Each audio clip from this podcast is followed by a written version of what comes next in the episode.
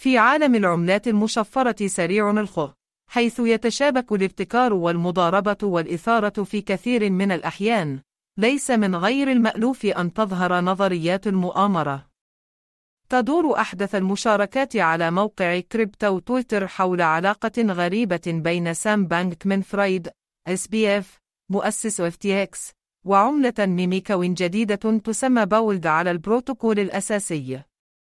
وقد أثارت هذه المؤامرة نقاشات ساخنة، مما أجبر المتحمسين والمتشككين على حد سواء على استكشاف الأدلة والآثار الكامنة وراء النظرية.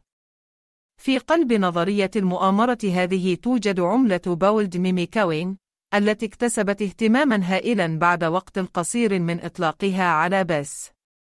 سميت هذه العملة على اسم الرئيس التنفيذي لشركة Coinbase براين أرمسترونغ، وقد شهدت مكاسب مذهلة بلغت 2.8900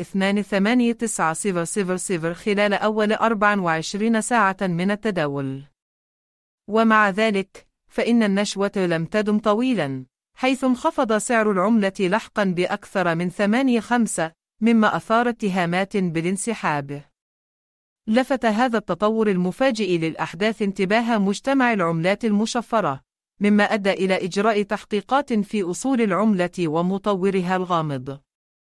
اكتسبت نظرية المؤامرة زخما عندما بدأ محقق بلوكتشين بفحص عنوان محفظة إيثريوم المرتبط بنشر رمز BALD. تلقى عنوان المحفظة هذا تمويلا كبيرا من محافظ مرتبطة ب FTX و Research، مما أثار الشكوك حول تورط SBF في مشروع Memecoin. في حين أشار البعض إلى أن هذه قد تكون محاولة من قبل SBF لاسترداد الخسائر، شكك آخرون في معقولية مثل هذا السيناريو نظرا للمشاكل القانونية المستمرة التي يواجهها SBF. أصبح موقع Crypto Twitter ساحة معركة لاختلاف الآراء بشأن المؤامرة.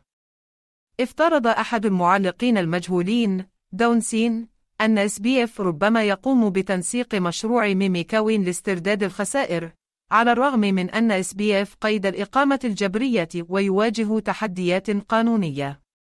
من ناحية أخرى، رفض المتشككون مثل تيفاني فونغ، وهي شخصية مؤثرة في مجال العملات المشفرة، والتي تفاعلت مع SBF بعد الاعتقال، النظرية. وسلطوا الضوء على القيود الصارمة على استخدام الإنترنت التي يواجهها SBF كجزء من شروط الكفالة.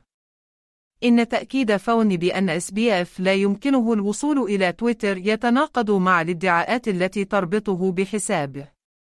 تمت إضافة سلسلة من أوجه التشابه المخيفة بين مطور BALD وإلى المؤامرة.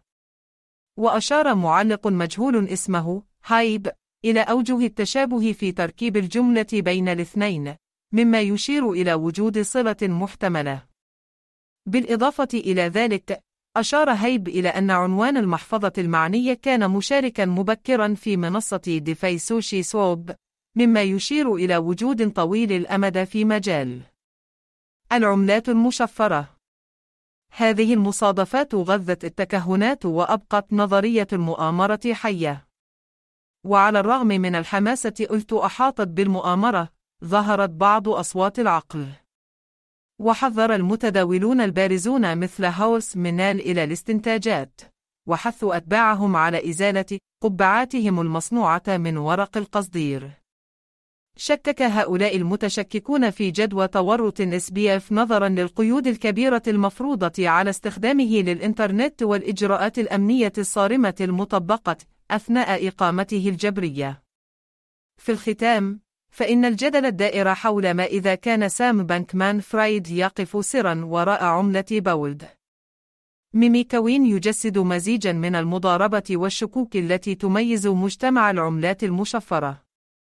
وفي حين أثارت النظرية مناقشات ساخنة ولفتت الانتباه إلى أوجه تشابه مثيرة للاهتمام، فإن الأدلة تظل ظرفه.